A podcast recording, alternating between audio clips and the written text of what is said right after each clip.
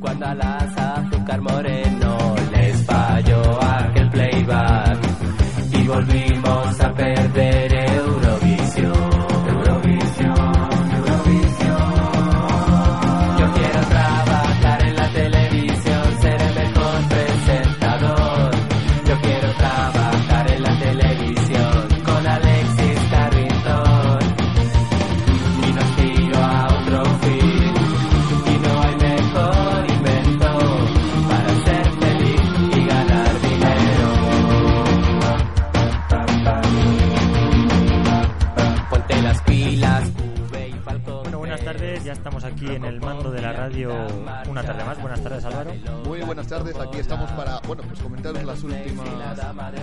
novedades de nuestra televisión. Bueno, eh, no podemos obviar los últimos estrenos de esta semana. Vamos a hablar de Gran Hermano Revolution, por supuesto. Vamos a hablar de Masterchef y también vamos a hablar de quién quiere casarse con mi hijo. Pero además tenemos una entrevista, ¿no, Álvaro? Correcto, los, bueno, el responsable de la productora La Caza del Kiwi que hizo, bueno, pues el famoso programa web eh, emitido solamente en YouTube, eh, Salseo Canario. Le vamos a tener y nos ha prometido una exclusiva. Nos ha prometido que hoy va a dar un bombazo en nuestro programa. Va a dar un bombazo sobre salseo canario, así que no os lo perdéis. Comenzamos.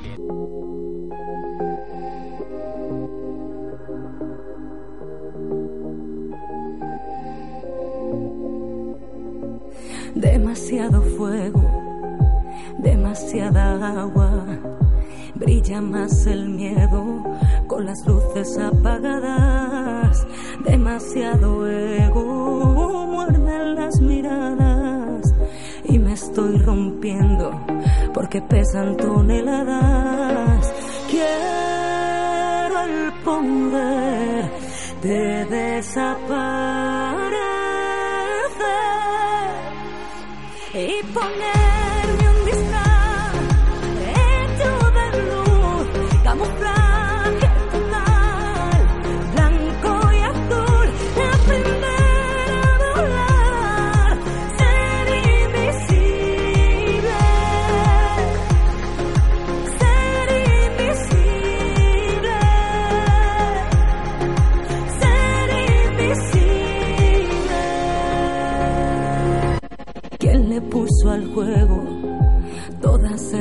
trampas?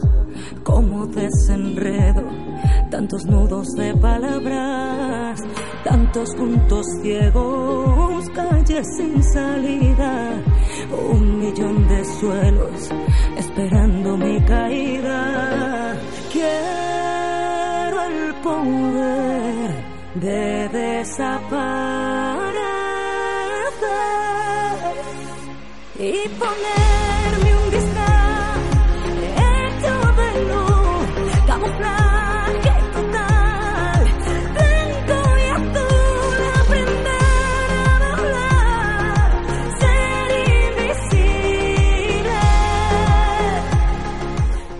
Bueno, pues después de escuchar la última canción de, bueno, la mega de Oscar, digamos, Vale. sí que te ha gustado, ¿no? Esta canción. Ya comentemos, ya que ¿A quién no le ha gustado el último tema de Malú? Bueno, me callo. Vamos, vamos a empezar con mi sección que, bueno, va a tratar de dos programas que han sido estrenados esta semana. Masterchef eh, Celebrity en su versión de famosos y eh, quien quiere casarse, casarse con mi hijo. Empezamos con Masterchef Celebrity, comenzada el martes, jus- justo con la primera gala de, Gran Hermano, llevándose el título de ganadora de la noche, ya que Gran Hermano consiguió dos puntos menos de, cuota de share y bueno, fueron un millón ochocientos mil espectadores los que decidieron ver Gran Hermano, pero eh, Masterchef se llevó el título con dos millones quinientos treinta y cuatro mil televidentes. Luego hablaremos de Gran Hermano. Esto, estos datos que hemos comentado ahora, ¿te parecen justos? ¿Que ganara Masterchef? Pues sí, chicos, sí. ¿Has llegado a ver Masterchef? No, no le llega, pero quiero verlo, quiero verlo. Pero no Ya me, ha, ya tenías no me ha dado tiempo ganas. porque soy una persona ocupada. Ya se nos ha metido el audio y todo ya de las ganas pero de si no lo Masterchef. dices no se entera nadie. Bueno, pues como comentaba en esta edición, se ha contado con varias eh, caras conocidas como han sido Silvia Abril, Pepón Nieto, José Corbacho, Edu Soto, Patricia Montero, Usunyun. Ah, mira, Patricia Montero la ha sacado del congelador desde el Don de Alba. Pobrecita. Bueno, sale eh, de colaboradora de vez en cuando en eh, El Hormiguero. y Vale. te enseña tan- cosas mm, súper útiles en la vida. Ajá. En plan... Ah, es verdad, es verdad. En plan, saltar Sí. de un tren en marcha. Sí, sí, ¿cómo saltando? Mira, Muy buena esa.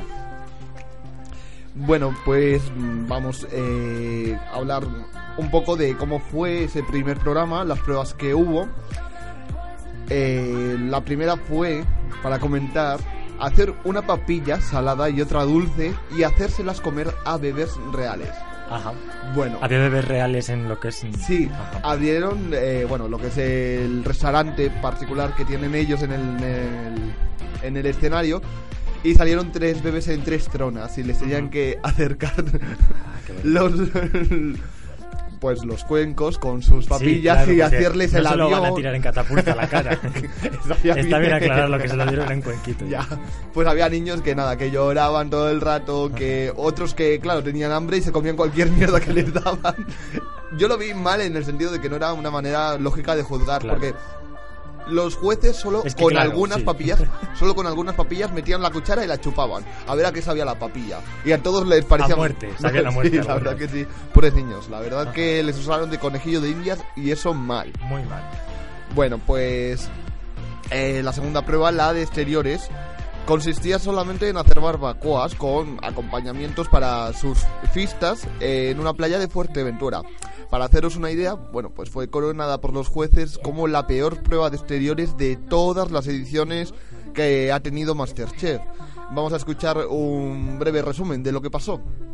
Tía, quiero llorar. Vamos, vamos, vamos, tío, vamos. ¿Cómo va a estar oliendo a quemado? ¿El mango? ¿Lleva mango? Si no está para servirlo, no lo sacamos. Vaya guarrada. Ya lo sé. ¿Me das con Ha sido el estreno de exteriores más desastroso de todas las ediciones. Esta semana uno de vosotros abandonará las cocinas de Masterchef. Acabáis de entrar en el último minuto. Hemos hecho historia. Mala, pero hemos hecho. 3, 2, 1, tiempo. Manos arriba. Ah, vaya tajo me he pegado ya, macho. Caldo, échale más agua. Echarle agua. ¿Está? Ya está. Déjalo reposar. ya está. Cómo me gusta ponerme la chaquetilla en la playa. No os lo imagináis. Oye, vamos a ver una cosita. Venga, vamos a organizar esto ya de una vez. Cuando los jueces se pusieron las chaquetillas, pues mal. Dije, Dios mío, la que nos va a tocar. ¿Cuántas brochetas tengo? 12, ¿Hasta 80 me faltan? 3, ¿Quién se puso al principio con la brocheta? Anabel Alonso. Anabel Alonso. ¿Y qué pasó? ¿Hiciste 20, te cansaste y lo dejaste? ¿Cómo lo sabes? Me aburrí. Claro, vale, pues muy bien, fenomenal. Va a caer una tía. Sí. Tú eres muy limpia trabajando, Bueno, ¿eh? espera ya, todo su... ¿No tienes una jarrita para hacer esto en vez de hacer esto uno por uno? Sí, es que a ver, hay que pensar en la productividad de una persona a la hora de, de trabajar. Si este pescado está así de jamás. Sí, es que no está limpio, no lo han limpiado. O sea, no llega pescado para 80 ni en broma, señores. Equipo rojo, cuando el jurado entra con chaquetillas, malo, ¿eh? Vamos bien. Esto, señores, no se puede sacar, ¿eh? ¿Cómo queda? Como que no, como que está crudo. Joder, pues lleva cociendo más de 20 Llevará minutos. cociendo lo que me digas, Pepón. Pero vamos a poner una olla con agüita y a cocerlo otra vez. Porque si no está para servirlo, no lo sacamos. Lo repetimos. Pensaba que cuando dejara el arroz reposar, pues se engordaría un poco y se le quitaría la dureza, que es lo que suele pasar con cualquier tipo de arroz que no sea el basmati. Y resulta que no. ¿Pero qué quieres, que cozamos esto o que empecemos un pla- un plato nuevo? Mira, te voy a sacar de dudas, que eso es muy fácil. Vale, venga, no pasa nada, lo volvemos a hacer, Pepón. Lo volvemos a hacer. Venga, al lío. Mira, por lo menos pueden comer papas. Es lo único que está comestible de lo que habéis hecho. Lo único, ¿eh? Gracias. Ah, que le ponen la medallita. Del desastre no tiene nada que ver, de la papa sí, ¿no? También, el estacio también, pónmela. Fenomenal, Pon- eh. Pero ponme las dos. Luego te pondré una papa aquí colgada, para recordártelo. Una peculiaridad, bueno, algo, un caso que, se, que pasó en esta prueba fue que Viviana Fernández, una de las concursantes, se puso enferma para la prueba y el, bueno, el jurado pues decidió que a la hora de hacer equipos la seleccionaran en un equipo y lo que le pasase a ese equipo es lo que le pasaría luego a Viviana. Si iba a eliminación ese equipo, ella también iría con ellos y si ganaban, pues ella también ganaba aunque no hubiera participado. ¿Qué, ¿Eso lo ves justo? Sí, si no vas a concursar, pues mm, mala suerte, chica. Ya. Pero yo digo que qué bonito es cocinar a 40 grados en una playa en Fuerteventura. Es que me parece muy mal eh, montar unas cocinas ah, con la arena de la es playa. precioso, es precioso. Hay a 40 grados a la playa. Y me hacía mucha gracia porque, claro, eh, corrían, dejaban la comida en bandejas, pero en el suelo. Y corrían y saltaban a la arena. La arena saltaba. Y... Pero son surfistas. Es Luego los surfistas irían a comer y harían cross, cross, cross. Como si estuvieran comiendo caracoles.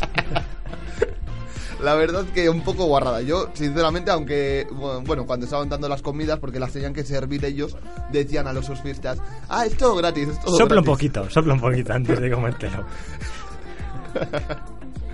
Es todo gratis. Mira, a mí ni aunque me pagues me lo comía, qué guarradas hicieron. Que a ver, que eran surfistas, porque sí te decían que eran surfistas, pero sería como en el capítulo este de que eran decían, es que son todo ingleses, son todo ingleses, y uno era de Madrid, el otro era de Argete, el otro. Pues esto igual eran surfistas, pero no, uno sería Bueno, la que más guarradas creo que hizo, o por lo menos que se emitieran, fue Anabel Alonso con un batido de coco que tenía que hacer, que empezó, bueno, pues tenía un colador, pero en vez de usar el colador y el pasapurés para triturar la carne del coco, lo hizo con las manos, la apretaba, salía el líquido, la chorreaba por las manos y ella apretaba eh, eh, la carne de coco. y muy guarrada, muy guarrada. Bien, bien, bien. Pero bueno. Pues tan horrible fue esta prueba que al final los jueces no tuvieron otra otra elección que lo que vais a oír ahora mismo. Reconozco que hacía mucho tiempo que no estaba tan enfadado, lo digo en serio. Oh, es que vaya Qué desastre. desastre de cocinado. Los dos equipos lo han hecho, pero igual de mal, ¿eh? Es que han cometido errores de esos de primero de cocina, es que alucino. Creo que no nos queda otra, compañeros, que darles una buena lección. Este es un zasca muy merecido, de los más merecidos de los últimos tiempos. Sí, estoy totalmente de acuerdo. Pues yo lo tengo clarísimo, así que, Buenas. señores, ¿Esto qué unos regalos, unos regalos, ¡No! ¿Qué es? ¿Por qué reparten manteles negros? unos regalos para todos, ¿hay? Ay, gracias. ¿Por qué dicen Unos no, no, regalitos para todos. Bien. no? Sí. Los negros son ¿Entiendes? malos. Los negros son para los Ya, eliminar. y ellos. Ellos también, que ellos también, que ellos también. Señores, unos regalos. Pepón. Era un mensaje muy claro, ¿no? Aquí ya no es que vengan con la chaqueta puesta, es que vienen con los mandiles negros. Aquí hay problemas, señores. Y este es el de Bibi, que no te ha servido mucho de amuleto, creo. Vale, perfecto. Yo no tengo. No, es que vosotros os salváis. Nosotros nos vamos a eliminación. Te sabe mal, pues Viviana, porque no has podido aquí defender el pabellón y por mi culpa te has ganado un delantal negro. Entonces, al verme con los dos delantales, me ha dolido más el de Viviana que el mío. Aspirantes, enhorabuena. ¿Sí? Sí, vamos. Habéis conseguido hacer historia en Masterchef. Ha sido el estreno de exteriores más desastroso de todas las ediciones. Te alegras, ¿no, Anabel? Sí, en algo tendremos que ser los mejores. Bueno, no sé si sois conscientes, pero esta semana uno de vosotros abandonará las cocinas de Masterchef. ¿Eres consciente de ello? Oh, claro que sí. Me sorprende que te alegres soy tanto. positiva. Hay otra oportunidad. Anabel, una cosa es ser positiva y otra es no tomarse en serio la No, competición. no, no, no, estás equivocado, me la tomo muy en serio. ¿Por qué te crees que por poco me da una, liposu- una liposucción? Una lipotimia. Bueno, aspirantes, este desastre solo puede tener una consecuencia, que es delantales negros para todos y los dos equipos directos a la prueba de eliminación. Todos menos dos. Ah, bueno, menos dos. Equipo rojo, a vuestro cocinado le ha faltado pasión y organización. No habéis tenido un capitán que saque esa garra, esa ambición para ganar y para sacarlo todo perfecto. José, te ha faltado liderazgo hasta en los pequeños detalles. ¿Sabías, por ejemplo, que el arroz estaba duro, no estaba para servir y no os valía? La habríamos sacado. Y un buen capitán tiene que ver lo que está bien, ser detallista, ser organizado y lo que no está bien, no servirlo. Como Pepón te ha dicho estaba bien, te ha valido y bueno, no has sabido imponerte, analizarlo y ver que ese arroz no estaba para servir. A pesar de este desastre, hay dos aspirantes del equipo rojo que no merecen pagar por los errores de su equipo. Dos aspirantes que se han dejado la piel, algunos literalmente casi, y que han hecho gran parte del trabajo del equipo. Esos aspirantes son Edu y Silvia. Bien, chicos. Bien, chicos. Esto sí que esta decisión la vi muy merecida porque Edu Soto estuvo todo el rato haciendo la barbacoa, la carne, Eh, imagínate, A 150 grados que hacían se cogió una botella de agua y se la echó por encima desde, desde la cabeza a los pies porque dice que se estaba abrazando las piernas. Dice, cuando llegue a casa me voy a quitar los pantalones y voy a tener todo lleno de quemaduras. Madre mía. Haciendo una barbacoa en la playa. Bueno, pues eh, bebés, gente muriendo de calor, ¿qué más nos tenía preparado Masterchef? Pues ya para terminar, una prueba con pescado, donde no les avisaron hasta el último momento, para que lo entiendas, empezaron con un pescado. Les dijeron, tenéis que hacer un Lo que plato. es un pescado, ¿no? Un plato con pescado. Pero ya cuando estaban terminando el plato les dicen, ah, no, no, no, estáis haciendo un plato, pero hay que hacer ahora dos. Hacer otro más, con que sea diferente, con otros ingredientes, o bueno, por lo menos que sea cambiado, pero usando el mismo pescado. Cuando iban a terminar, les dijeron que vuelvan a hacer un tercer plato. Es decir, Con, mira, no le quedaban ya ni las raspas. es decir, el programa duró tres horas y pico. Con eso te lo digo todo. Que era Hora 1 pescado 1, hora 2 pescado 2, hora 3 pescado 3. Pues así, hicieron en total tres platos usando el mismo pescado o lo que les quedaba del plato Ah, anterior. qué bien. Algunos se habían quedado sin pescado desde el primer, desde el primer plato, se habían quedado sin, sin pescado y ya era como, bueno, pues dos platos sin pescado ya. Bueno, pues Eh, bueno, esto, pues os podéis imaginar que les descolocó y les estresó mucho más de lo que ya estaban. Eh, detalle curioso de este primer programa fue que hasta seis participantes han sufrido lesiones al cortarse, rayarse o incluso clavarse una espina en el dedo. Cro- concretamente, Patricia Montero, que la espina la llegó a atravesar la articulación del dedo. Tuvieron que ir a atenderlo. Y si no lo hacen los concursantes por accidente, pues ya está ahí la organización para ponerles a cocinar a 100 grados en la playa. Tranquilos que... Es que hubo eso, un montón de cortes. Una que se rayó un dedo. Pero ¿cómo te llega una espina de un pescado en una articulación? Pues una que empezó, me duele mucho y resulta que se le había clavado la espina en la articulación del No dedo. te va a doler, hija, no te va a doler. Luego, eh, claro, eh, aquí en esta última prueba, como Pero había... salió bien, no se la quedó clavada. No lo sé, imagino que se la quitaría el chico, no sé. Yo solo sé que decía que, claro, que como tenía el dedo vendado y tal, y que era imposible limpiar el pescado de la prueba esta final. Que es lo que tiene. Cuando Y te clavas la- una espina en una, una articulación ya ni vuelta atrás. Ya no... Luego Bueno, ya... al final fue eh, eh, José Jo- Corbacho, que fue bastante amable, y dijo que se lo mm, desescamaba a él. Menos mal, pobre mujer, que la otra. Un bonito gesto. Eh, vamos a escuchar parte de esta prueba. A este segundo plato. Regular, chef. ¡Horrible! Perfecto, chef. Mejor que primero. Todavía tenéis 10 minutos para acabarlo. Pero en este reto vais a experimentar situaciones que se viven en una cocina profesional. Tenéis que hacer un tercer plato de pescado No, no, Jordi, en 15 por minutos. Jaja, he guardado pescado. Si no tengo más pescado. Pero si no tenemos pescado. Mi peor pesadilla era un estreno y no saberme el texto. Ya mi peor pesadilla es esta. Es como una película de Indiana Jones. No sé qué, se cae por la montaña, cuadros, y entonces llega un río apacible. Pero no, hay una catarata que luego tiene que bajar y no sé qué. Pero llega un relleno y entonces aparecen 20 cocodrilos. Pues así me he sentido. Va, va, va, una salsa de, una salsa de tomate. Yo qué sé, es que ya no me queda nada. Hacemos un fumé, no sé, que yo no tengo más pedazos. ¿Queda espinas eso para hacer un fumé? Yo no, tengo, no me queda nada ya. Pilas. No, eso sí, pero un fumé, pero ¿y cómo vamos a hacer?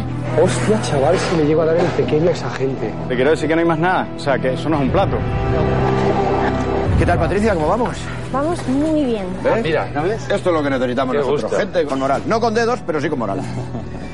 ¿Qué te iba a decir? Te he visto como muy adelantadita, ¿eh? Ese primer plato que has preparado... Ese no era el primer plato que te he visto yo ahí hacer No, con nata, huevos y tal. He metido más tarde de lo que tocaba en el horno el pastel de verduras y no me ha subido a tiempo. O sea, que te hemos echado la mano, te lo hemos puesto más fácil. Bueno, me ha venido bien. Lo que pasa es que el primer plato no estoy contenta, pero bueno, está rico. ¿Ese es el segundo plato? Ese es el segundo. Es un pastelito de verduras. De guarnición para el pescado. Bien, bien.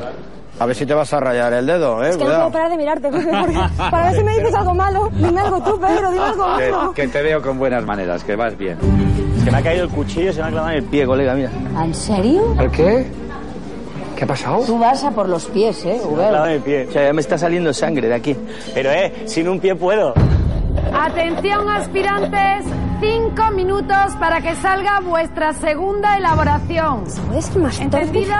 ¿Con la mano ¿Entendido? Sí, Eva, sí. Bueno, ah, no os había comentado y a lo mejor no habéis estado atentos en este momento, pero a José Corbacho para rematar todas las, las lesiones que habían sufrido el resto, José Corbacho lo compensó clavándose un cuchillo en el pie. Claro que sí. De repente dice, me lo he clavado y la gente se creían como que lo decía de broma y de repente enfocan el playero y está allí ya con el charquito de sangre. No, que me he clavado un cuchillo en el pie. Ah, ja, ja, ja, ja. Pero yo digo, esos cuchillos están muy afilados porque te cae en el pie y te atraviesa el pie. como- Te atraviesa el pie eso. Les Como- tienen ahí y vamos, eh, eh, al filo, al filo. Yo no entiendo eh, tanto corte o es que no les, les dan un cursillo para saber cortar sin cortarse los dedos o no sé. Y que no mm, se te claven las espinas en las articulaciones.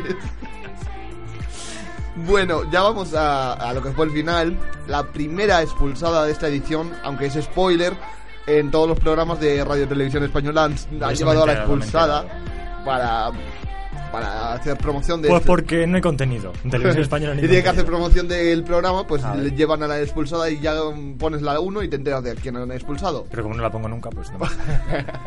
Bueno, Me pues ahora por pones. me he enterado por ah, bueno, digo, ahora pones el audio y ya te enteras a quién van a echar. Por tanto, el aspirante que no continúa en las cocinas de Masterchef es... Uy, ya.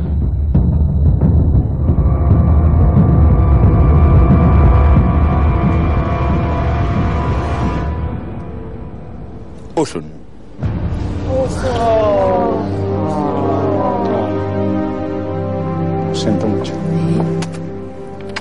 Me da mucha pena. Abandonar este programa me da mucha pena por mis compañeros. Guapa. Guapa, eres una curranta. Pero bueno, súper. De verdad.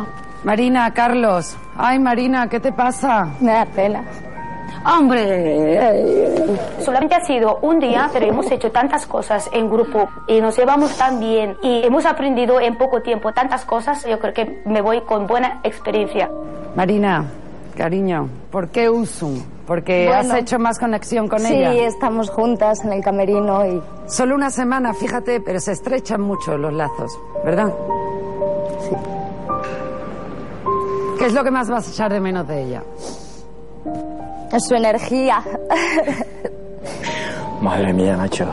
Vamos a pegar un hartón de llorar aquí. Pues llega el momento de que os separéis esas manitas, porque Marina, tú y Carlos tenéis que subir a la galería. Y Usum, ¿te quieres venir conmigo un ratito? Sí, claro. Me voy con un poquito de vergüenza porque tú puedes ser guapa en tu pueblo, pero tú competir aquí, que todos son buenos, ya no te sientes lo mismo. Y volver con esa eliminación a tu pueblo,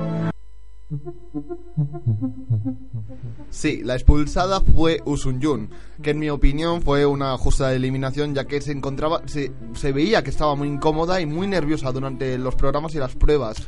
Me estaba preguntando Oscar mientras estábamos escuchándolo que quién es Marina, Es quién que es de Marina. repente, sí, Marina, Bueno, pues te digo, ya como antes estaba diciendo los nombres y ya con Patricia Montero, Oscar ya ha puesto el grito en el cielo, pues ya ya no sabía por dónde tirar. Pues claro que no.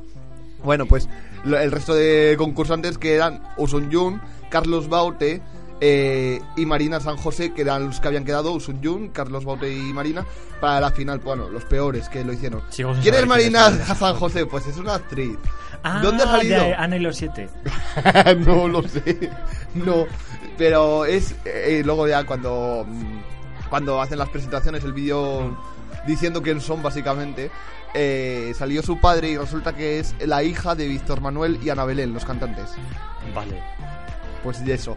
Luego como caras desconocidas Vale, también sí, para el gran de público. buscar y a ella como persona individual no la conozco, para su padre sí. Pero cantaba algo ella. Esa- te estoy diciendo que es actriz. es la actriz. No sé dónde ha salido. Pero sus padres son los cantantes, Ana Belén y Víctor Manuel. Luego otros dos cara, bueno, son dos caras un poco menos reconocidas para el gran público han sido el modelo Juan Betancourt y el piragüista Saúl Cravioto. Luego, como ya O sea, esta es la gente plan que completa el casting, ¿no? Sí, que están los que te he dicho, Anabel Alonso, Viviana Fernández, Carlos Baute, pero ya cuando por meter a alguien que ya no Sí. es tan conocido, pues Marina San José y Saúl Cravioto. Eh, bueno, eh, lo que ya termino de decir sobre otros concursantes, que me sorprendió muy para bien eh, Silvia Abril, ya que demostró claramente que sabe ser seria y trabajar duro en aquello que se proponga, aunque todos la conozcamos por su faceta cómica. Silvia Abril, cuidado, eh, que ya... La verdad que todos la, la vemos como, ah, que va a ir de payasa, Sí, pero de reír, no, no, no. pero no, luego la mandan a cocinar y se ve que... En lo que se propone, o sea, ella hace muy bien su trabajo. Que a ti que hace reír, lo hace muy bien. Todo lo contrario, todo lo contrario de Anabel Alonso. Yo solo vi a Dori 24 horas. Yo la vi actuando de Dori todo el rato. Mientras la escuchaba solo podía pensar, sigue Dori. nadando, sigue nadando. Como Sí. solo le digo la voz, digo, sigue nadando, sigue nadando. Pero es que, bueno, ya para ya, ya es que no paraba de hacer bromas, es que ya se metía con los jueces, les hacía burla, la decían reconoce tus errores y ella venga a reírse. a Bueno, pero es que reírse. también, si no hay un perfil así en Masterchef, que todo el mundo se lo toma en serio y que... Ya, qué pero coñazo, las pruebas de chico. exteri- no sé, pero las pruebas de exteriores lo hizo muy mal. Vamos, cuando la ves apretando el coco en vez de pasarlo por el pasampure. Yo hubiese apretado ese coco igual, que Anabel Alonso. Porque un coco por un pasapures a mí no se me hubiera ocurrido. Queda la carne, la carne del si coco. me das, bueno, lo que sea. Si me das una batidora o algo, pues... Pero un pasapures para un coco no, no, no se me ocurre. Bueno, pues nada, la pobre Anabel lo hizo muy, muy mal. Y yo ya la veía para, el- mm, para la eliminación, pero bueno. Lo hizo luego la prueba del pescado. Se ve que, como hizo de Dory, ya tiene relación con el pescado.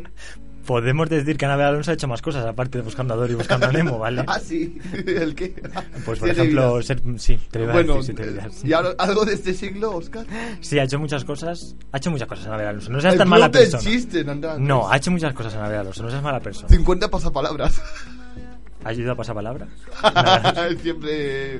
Bueno, que vamos a poner un poco de música, lo nuevo de Pablo Alborán. Y después tenemos ya a Fede de Caza del Kiwi que nos cuenta la exclusiva sobre Salseo Canario. Ahora volvemos.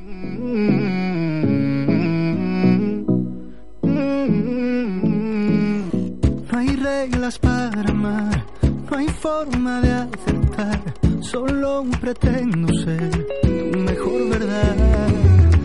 Pero tú vienes y te vas, y yo alerto al corazón, si te vas a quedar, no entenderé otro adiós que el hambre que tienes se olvida de las mordidas que ya le dio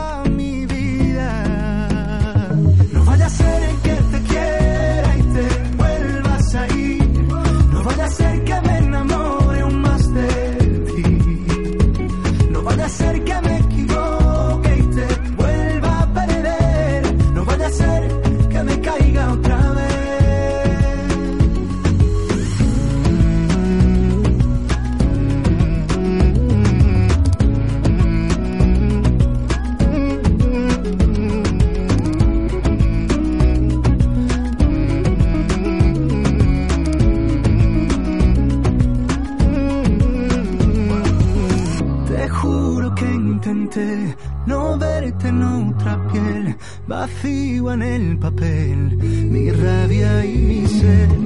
Espero no llevar la cruz de perdonar a quien no me hace bien y juega a marear. El tiempo no borra ni esconde tanta despedida,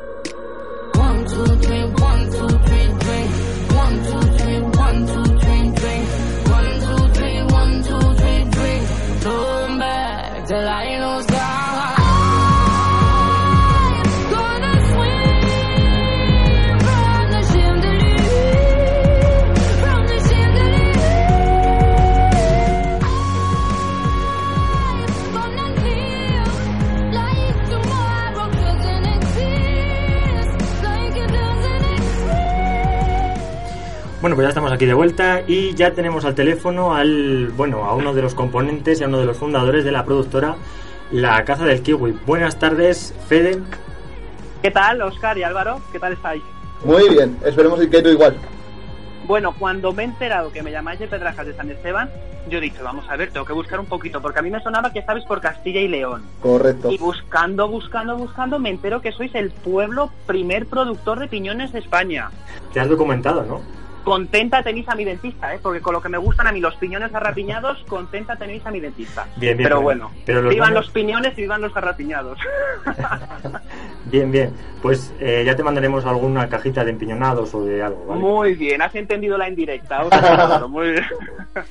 Bueno, eh, vamos a hablar un poco de mm, Salseo Canario, si te parece. Sí. Que nos dejasteis hace ya como cosa de un mes con el último capítulo y qué ha pasado. hay tela que cortar. ¿Qué ha pasado con el último capítulo? Bueno, pues ya hicimos una primera temporada de 10 capítulos y ya creímos conveniente dar un descanso al formato. Hmm. ¿Y qué va a pasar? ¿Va a volver el programa o...? Pues a ver, si quieres ya te adelanto la exclusiva que tenéis suerte porque justo la hemos cerrado hoy. A ver. Así que os lo voy a contar. No sé si podéis poner música de tensión de estas de fondo como hacemos en Sálvame. Música de tensión. Pues ahí va. A ver. Estamos preparando en A la Casa del Kiwi la redacción de Salseo Canario. Está preparando un vídeo. Un vídeo en el que se van a dar respuesta a todas las preguntas que todos los seguidores nos están haciendo por las redes sociales. En ese vídeo sabremos si va a haber segunda temporada, por qué hay dos concursantes que tienen la cara tapada, qué ha pasado finalmente en Canarias, si es verdad, si está guionizado, si todo fue de manera natural.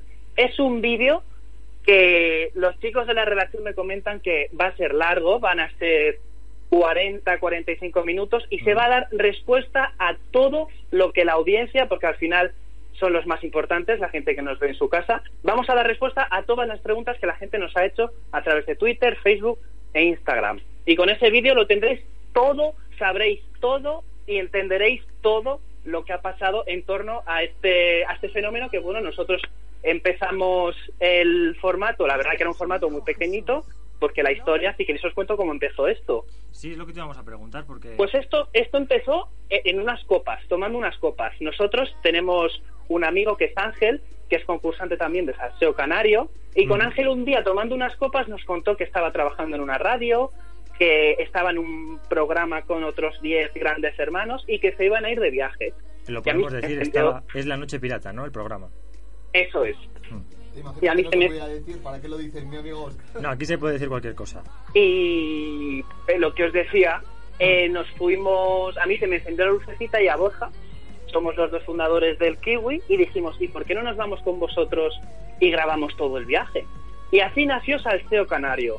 Después ya, pues claro, nos tuvimos que sentar con el director de este programa de radio, nos tuvimos que sentar con la radio para, bueno, pues ver si esto era viable, ver cómo esto se podía sustentar, y así nació Salseo Canario un programa que desde el principio se iba a emitir eh, por, el, por YouTube y eh, a través de la radio de, de, de estos chicos de, de la Noche Pirata. Sí. Así es como empezó esto.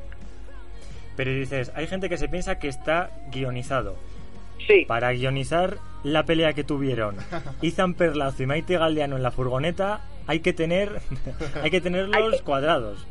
Hay que tener los cuadrados y más teniendo en cuenta que yo soy el cámara que lleva la GoPro constantemente con Maite. Es decir, esa manita que veis con el micro de corbata agarrado soy yo. No te puedes ni imaginar la tensión que se generó en esta furgoneta. De hecho, tuvimos que parar de grabar. Este es, este es justamente este, este momento es el que nosotros le decimos a la gente cuando nos preguntan, esto seguro que está guionizado, seguro que es una historia. No, No me extraña, pues pero... estas, estas discusiones tú no las puedes guionizar. Es que es imposible guionizar esta trifulca que hubo en la furgoneta. De hecho, bueno, Aris en ese momento coge y casi casi que creíamos que abandonaba el formato porque se bajó de la furgoneta echando leche. Entonces, esto fue tal tal reality. Mira, nosotros cuando el reality dio el salto a cuatro, a nosotros ya nos llamaban el meta reality. Sí. Es decir, no somos un reality como Gran Hermano que tiene sus 60 cámaras o la Academia de OT que va a tener como 60 y pico cámaras y graban, no. Nosotros éramos dos cámaras y estábamos continuamente con los concursantes, durmiendo con ellos, comiendo con ellos, yendo en la furgoneta con ellos. Y todo lo que pasó es lo que el equipo de grabación y los productores del programa vivimos en primera persona. Y yo pregunto, ¿alguno tuvo que ir a terapia después de las grabaciones? Pues fíjate, en el avión de vuelta ya a Madrid, eh, todos los concursantes, fíjate, dijeron que eh, la experiencia había sido mucho más heavy que Gran Hermano. Había sido tan inmersiva la experiencia, con las cámaras constantemente detrás de ellos, que había sido más heavy que la experiencia dentro de la casa de Gran Hermano. Para la audiencia creo que también ha sido. ¿eh?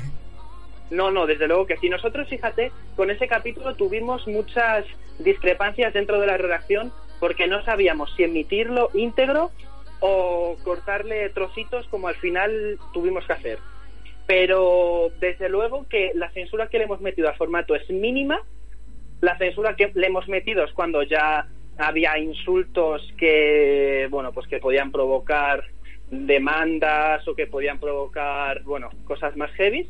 Más aún Esa de los la- que Sí, se sí, sí. Esa es la única censura que nosotros hemos metido al programa. Algunas eh, contestaciones, insultos, es decir, hay, hay un poquito de censura, un poquito, pero mínimo, mínimo. Y además también entendimos que eh, con este capítulo se contextualiza la historia, porque si nosotros este capítulo nosotros no lo emitimos, bastante lío ya es esto de Salseo Canario para encima a la audiencia irle quitando trocitos de la historia. La semana pasada pusimos algunos cachos del programa y comentábamos que, claro, una de, los, de las cosas que más sorprende de este reality es que se parte desde la base de la que no, por ejemplo, en Gran Hermano o en Supervivientes hay unas normas que si tú incumples te echan a la calle, pero sin embargo en. Salseo Canario, un poco en plan como Gandía Sor, incluso más heavy, mm, Ujú. no hay muy no está muy definida la línea, ¿no? no hay ninguna línea. Mm. O sea, en verdad la única línea que hay es la de el respeto y por eso en ese capítulo sí que tuvimos que meter un poquito de tijera. Pero las normas se entiende como emitíamos en la nota de prensa que publicamos en los medios que íbamos a convivir, iba a ser una convivencia. Y esa es la norma principal, que vamos a convivir en un archipiélago en el que nadie puede escapar. Esa fue la única norma que establecimos al principio del programa y luego también eh, el programa tiene tanto ritmo porque ya partimos a la base de que todos los personajes son conocidos. Entonces el primer capítulo también enganchó mucho porque no tenemos que estar presentando a los personajes uno por uno. Eso la verdad que ayudó mucho al, al formato, sobre todo a coger ritmo al principio. ¿Y por qué luego se mm, unieron Lucía y Omar? ¿Por qué no estaban Pues desde el principio?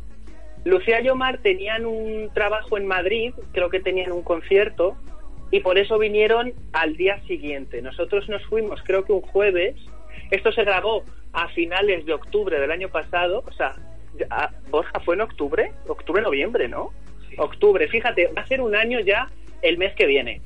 Y Lucía y Omar tenían un trabajo en Madrid y bueno, total, que se tuvieron que incorporar al día siguiente. Entonces, claro, tuvimos que organizar el reality de tal forma que nosotros íbamos a una isla, después nos movíamos a otra y Lucía y Omar llegaban a esta segunda isla. Lo más fuerte de otra, otra polémica que surgió es quién organizaba el viaje. ¿Esto quién lo organizó? Así a grandes rasgos. Bueno, pues el organizador del viaje, el que más o menos, no, el que más o menos no, el que se encargó de decir dónde íbamos a estar cada uno de los días es Izan Perlazo. Izan Perlazo se encargó de, por lo dicho, organizar el viaje, encargar los billetes, eh, seleccionar los bolos, ver a qué discotecas íbamos cada noche. Claro que vosotros ahí también os metisteis en un jardincito, ¿no? Nosotros nos metimos en un jardincito sabiendo que nos podía salpicar. Sí, sí, sí. Pero oye, también te quiero decir que estamos súper orgullosos de haber sacado este formato. ¿Por qué? Yo a día de hoy es de las cosas que más orgulloso me siento que he hecho en la casa del kiwi, porque ha sido con nada hacerlo todo. Desde luego. Claro, esto también partiendo de la base de que no ha habido ningún tipo de interés económico por ninguna parte, ni presupuesto, es decir, a nosotros se nos ocurrió la idea. Bueno, Ethan. Ethan estaba todo el rato recalcando el presupuesto que le había puesto. No sé hasta Por qué eso. punto sería cierto. Por eso, por eso te digo, Izan Perlazo organizó de tal forma el viaje que allí nos dijo a todos que no iba a hacer falta llevarse ni un euro. De ahí ya empieza la primera polémica con Maite Galdeano. Es que la Maite, nadie- hombre, es que la Maite, si la prometen una cosa. Fíjate. Y la que se lió ya en el aeropuerto, que la pobre mujer quería desayunar y claro, no se había llevado ni un euro y allí nadie la invitaba a desayunar. Ay, Maite Luego también se sumaron las horas que estuvimos en los bolos, porque los bolos, os lo cuento rápidamente, suelen ser de una y dos horas. Allí los bolos que Izan Perlazo contrató con los productores de allí fueron de cinco y seis horas. Estuvieron hasta las tres y cua- estuvimos hasta las 3 y las 4 de la mañana despiertos. Total, que el primer día salimos a las 5 de la mañana de Madrid y terminamos a las 5 de la mañana del día siguiente en la macro bronca esta de la furgoneta que dices, normal. No habíamos dormido, no habían dormido, habían comido mal, no habían ni desayunado, no habíamos tenido siesta tampoco porque no se paró. Es decir, fue una auténtica locura. Vamos, que sí. es- Pero aquí ha quedado bonito. Sí, sí, sí. Sí que es totalmente cierto cuando decían no hemos dormido nada, no era cuentos. Nada, na- no se durmió nada. Salimos a las 5, llegamos a las 7. El aeropuerto está un poco lejos del hotel, 8, comimos a la 1. Sí, es que el primer día no dormimos, de 5 a 5. Y luego, en, después de la super bronca, tuvimos esa reunión en el hotel que nosotros hemos llamado a ese programa los archivos ocultos. Los archivos ocultos son unos formatos que complementan el contenido de Salseo Canario, que ayudan a la audiencia a entender un poco pues los ánimos y cómo se estaban cuajando las cosas. No, claro, es que ¿cómo, ¿cómo grabasteis esos audios dentro de la habitación? Pues ese audio se grabó con un móvil. De extranjis totalmente, claro. Total. Sí, claro. ¿Y cómo van las notificaciones de Plaza Castilla? Las notificaciones de Plaza Castilla. pues por ahora, eh, a ver, al principio del reality, cuando esto se va a emitir, nosotros, claro, tenemos que contactar con cada uno de los integrantes del formato para pedirles que nos cesen sus derechos de imagen. No hubo problema con ninguno, excepto con dos, que ya los conocéis. Son estas personas que tienen los emoticonos en la cara. Sí que fueron los culpables. Estabas mencionando que en el primer mm, eh, programa hubo ciertos recortes. Eh, fue retirado de todas maneras de YouTube y luego le volvisteis a subir. Tuvieron que ver esas, esos dos personajes en la eliminación del vídeo. Pues eso no te lo puedo responder, porque está en manos de nuestros abogados. Me encanta Lo que- esa frase. lo- Me encanta esa Lo frase. que, sí te puedo, lo que sí te puedo decir es lo que eh, se publicó en YouTube. Es decir, en YouTube eh, hubo dos personas que fueron Iván Madrazo y Yola Berrocal que denunciaron el tráiler y el capítulo 1, 2 y 3. Y YouTube nos los estuvo, nos los bloqueó eh, un mes y medio. El tiempo que tardó YouTube en pedirnos a nosotros explicaciones, les mandamos toda la documentación de nuestros abogados y esa demanda, porque fue una demanda, nos demandaron por YouTube, la ganamos. Evidentemente, a nosotros, cuando pedimos la cesión de imagen y no nos la dan, a nosotros la ley nos obliga a tapar la cara, a distorsionar la voz y a que en ningún momento, o si se escapa alguno, no pasa nada, pero que se vea voluntad de tapar eh, los nombres de esas personas que nos han dado la cesión de derechos. Noso- eh, fíjate si nosotros somos legales, que a nosotros incluso la ley nos protege si no les tapamos la cara en la calle, porque la calle es un espacio público. Sí. Pero bueno, nosotros fuimos con toda la legalidad e incluso tuvimos que contratar a un chico más de postproducción a que pusiese emoticonos en las caras. Y así fuimos. Generando Les tapamos en todo momento, incluso cuando el programa salió en cuatro, también aparecieron evidentemente con la cara tapada. Bueno, entonces, para acabar ya con Salseo Canario, vamos a tener un programa especial y luego Eso los es. últimos capítulos ya se verá. Vais a tener un archivos ocultos. Vale. Un programa en el que se va a desvelar el futuro del formato. Y dentro de ese archivos ocultos ¿Mm? pasa algo. Pasa algo que puede tener relación o no con Salseo Canario. muy claro, muy Bien, claro. bien, sí. bien, bien. ¿Cómo se nota que vengo de Sálvame? Me encanta Sí, estar sí. los contenidos. Pues quien quiera enterarse de lo que vaya a pasar, pues eh, Caza del Kiwi en Twitter, en Facebook, que le siga en todos los sitios. Eso es. Y ya hablando un poco más así en general de vuestra productora, eh, tenemos que hablar de que también habéis hecho vosotros Snacks de Tele en 4. Bueno, no- eh, nosotros, eso fue una coproducción con la fábrica de la tele. Al 100% no lo hicimos nosotros. Nosotros nos encargábamos de grabarlo. Bueno, es que en verdad Snacks de Tele fue un formato que cambió un montón de veces porque casi casi que cada semana era un formato diferente. Sí. Entonces nosotros nos encargábamos en ese programa básicamente de editarlo y postproducirlo. Fue una coproducción. Nosotros con la fábrica somos muy amigos y hemos hecho ya varios formatos en esta en esta fórmula de coproducción. Hemos hecho, por ejemplo, By Pelayo, que se estrenó en Empty Mad, y este, por ejemplo, ha sido todos esos formatos que hemos hecho junto a ellos. Pero lo correcto es decir que fue una coproducción. En ese programa participaba así una pringada, que también la hemos tenido aquí en una entrevista. Sí.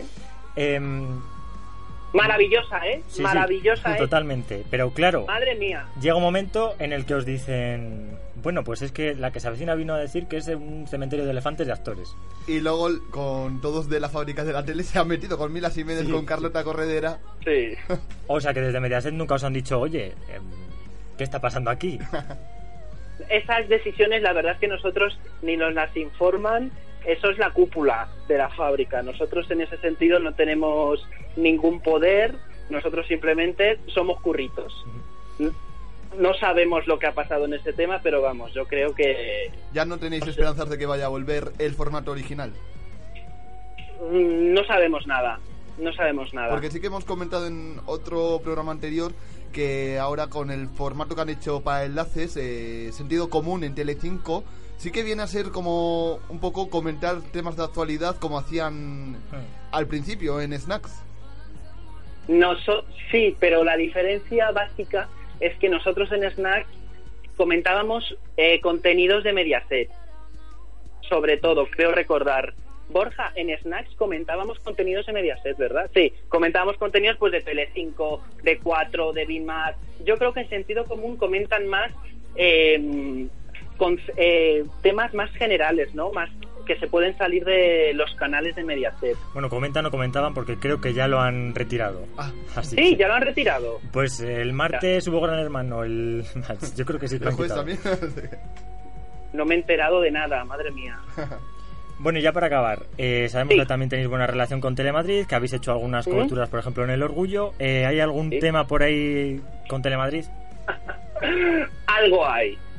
Pero no puedo desvelaros nada porque sabéis cómo es esto, que si desvelas algo, se fastidia y se jode el proyecto. Pero estamos en, estamos en conversación. Bueno, Fede, pues Yo en cuanto salga algo, os escribo por Twitter y os lo cuento. por favor, y te volvemos a llamar y nos vuelves a dar la exclusiva. ¿vale? bueno, Fede, Bien. muchas gracias por atendernos. Eh, esa cajita de empiñonados ya va camino de Madrid.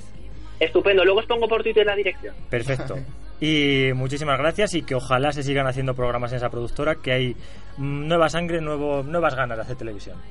Eso es. Ganas, desde luego, que no nos falten. Ya el dinero será secundario, terciario, pero las ganas y las ganas de innovar, aquí desde luego que no faltan. Muchísimas gracias, chicos, por acordaros de nosotros y por darnos este tiempo con vosotros. Perfecto, gracias Fede, adiós. Gracias, hasta luego. Adiós.